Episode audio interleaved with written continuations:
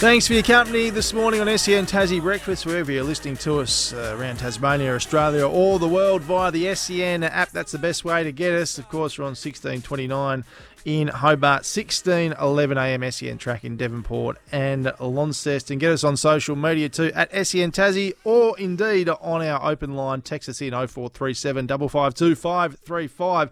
We're switching our focus to tennis now, and joining us on the line is the tournament director of the Hobart International, Darren Sturgess. Welcome to the show, Darren. Morning, guys. How are you? We're going well. Big weekend for you. You had Craig Tiley in town, of course, uh, who uh, runs the Australian Open, and we're, we're, gearing up for the Hobart International, which, you know, it's only September, but it'll roll around pretty quickly from here, won't it? Yeah, yeah, definitely the end of the footy season. As we start to get into finals, we certainly certainly start to turn our attention to the summer sports, and yeah, really looking forward to another great Hobart International. Now, Craig described the tournament in the Mercury over the weekend as a great platform for future stars to start their careers, including the likes of Ash Barty, Serena Williams, and Naomi Osaka. Do you feel um, that that's one of the main purposes and draw cards of the tournament?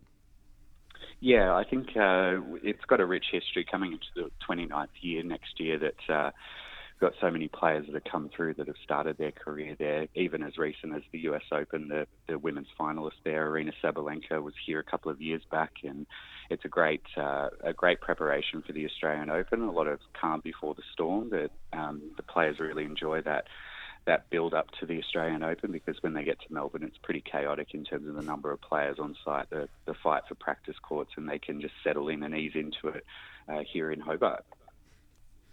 Sergio, I like asking you about a roof at the domain. Uh, it's uh, always a thing we talk about. We've been pretty good with the weather, though. I think the last, well, this year wasn't it? it wasn't too bad, but uh, you're still looking at that because we know what the weather's like here in Tasmania, and it can disrupt a tennis tournament. Is that still on your radar?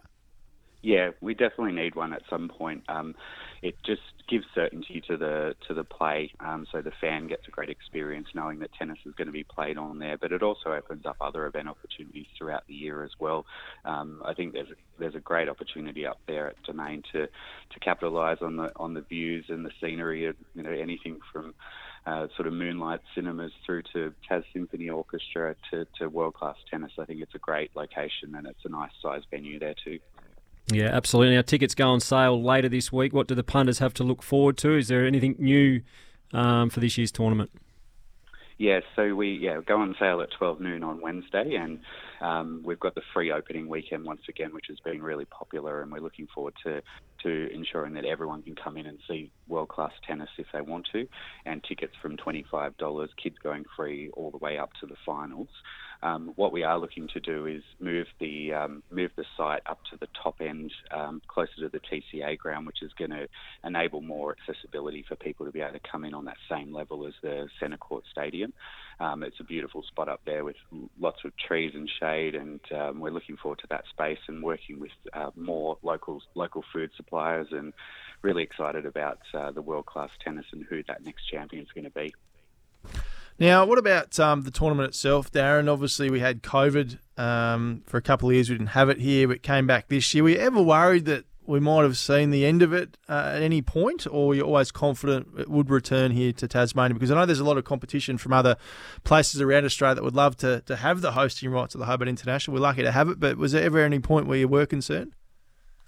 Um, look, we have always, I, I, think our biggest risk is being complacent and. Uh, there's always uh, there's always um, competitors out there looking for looking for these type of events. There's only so many of these WTA sanctioned events that go around, um, but it's certainly the intent of Tennis Australia and also us to showcase world class tennis all across the country, and Hobart and Tasmania being one of those locations to be able to do that. We obviously have the Caterpillar Burnie International that follow the Australian summer as well um, which is a great event. So what we can't do though is rest on our laurels and the expectation of the playing group um, and what the fans are looking for when they do come into to the experiences. We see it that MyState Bank Arena is a brilliant facility, um, and we need to keep raising the bar. We can't rest on that, and and something to to that our team is going to work really hard to to make sure we improve that customer and fan experience, but also the playing experience as well, so that we can have the Hobart International for another another 30 years.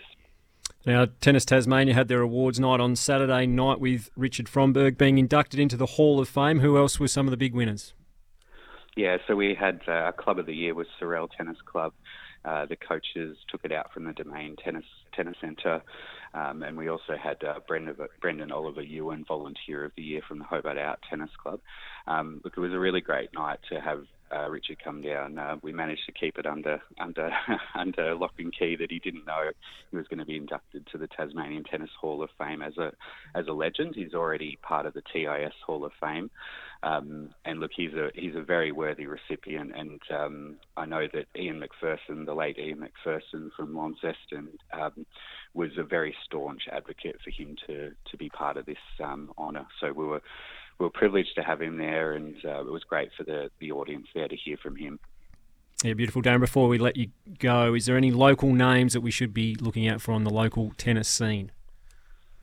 Uh, yeah, well, our junior junior winners um, were were George Anderson and Arwin Cosmopolitan, who um, George is uh, one of our top juniors coming through, and Arwin, Arwin played in the state team, the Pizzey Cup, which is a high school competition um, this this edition. So uh, we've got a couple coming through. But I should say with the with the Hobart International too, um, Lucy, our top ball kid, will go over to the Australian Open. So she was adjudged the the top ball kid of the Hobart International this year, and they get the opportunity to go to the Australian Open the following year. So something that if anyone out there wants to sign up to be a ball kid, it's a great uh, great incentive to to maybe step step on court at the Australian Open. Sensational stuff. A lot to look forward to in the next few months, and we'd love to get you back on once uh, some players get uh, signed up for the tournament, Darren. But uh, great work, and we'll talk to you soon here on SEN Tassie Breakfast. Thanks for your time. Thanks, Brent. That's Darren Sturgess, the tournament director of the Hobart International. Now, text in here not even a mention for Northwest Grads Premier League men's and women's hockey teams. First dual premiership in 30 years. BC is slipping. Well, unfortunately for you, Texter, whoever Jesus. you are, and didn't put a might name to get that out of text, bed a bit earlier. You might want to listen to the start of the show. We mm. gave him a hmm. big pump up. So, um, unfortunately, you're wrong. I'm well, not slipping I, at all. I was going to say I agree with one bit of that. You are slipping a little bit. Which bit? Don't know. okay. Good story, Tim. We're off to a break. You're coming out to wrap up the show next, and we're toasting our well, someone that's done a good job in sport over the weekend. Great job. We'll get to that next. Thanks to 911 Bottle Shop. You're listening to SEN Tassie Breakfast for Monday morning.